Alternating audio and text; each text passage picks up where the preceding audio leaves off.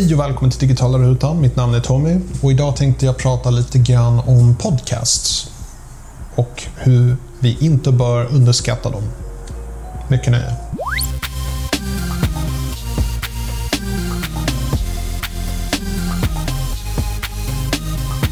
Um, jag vet inte om du tittar på det här eller om du lyssnar på det här, men de här episoderna finns både som YouTube-avsnitt och podcasts.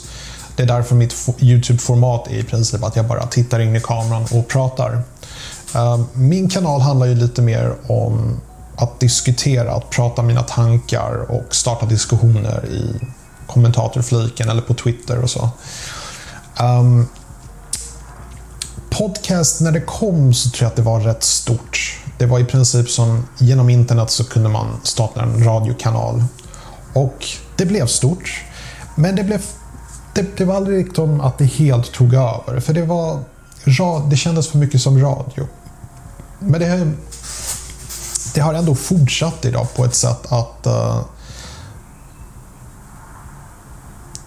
allt fler människor har börjat uppskatta den stora fördelen med en podcast. Uh, och det är därför jag har uh, även lanserat som en podcast. Det är för att jag ser väldigt många stora fördelar i det hela. Och det är att...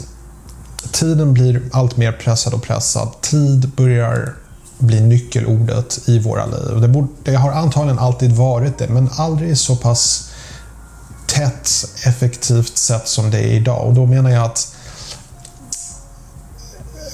vi lever våra liv ute i den digitala världen. Vi har en slags digital sfär där vi lever. Och det mesta formas av våra telefoner. Och vi har med oss våra telefoner överallt.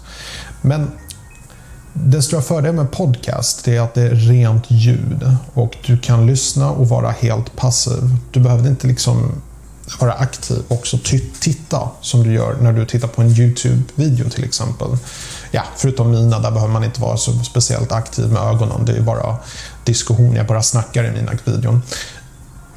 Men i en podcast, där kan du verkligen lägga allt fokus på bara lyssna och du kan vara väldigt passiv. Och den typen av passivitet gör att du kan så att säga sluka internet samtidigt som du kör bil, samtidigt som du jobbar, samtidigt som du tränar. Det kan du inte riktigt göra med till exempel Twitter eller YouTube. Med i princip all social media där du måste vara väldigt aktiv i det du håller på med. Vilket jag tror att ljud är väldigt underskattat. Och eh, det kommer nog vara en del av framtiden i och med att, som sagt, jag säger inte att ljud kommer ta över allt helt och hållet. Det kommer inte funka. Det finns saker där vi faktiskt vill titta eller har tid att titta. Men i de flesta andra omständigheter så när vi gör mycket annat samtidigt så är nog faktiskt en podcast eh, det bästa som kunde kunna erbjudas. Det är det enda sätt som kommer erbjudas. Det är därför Apple och Google fokuserar så pass mycket på röststyrning.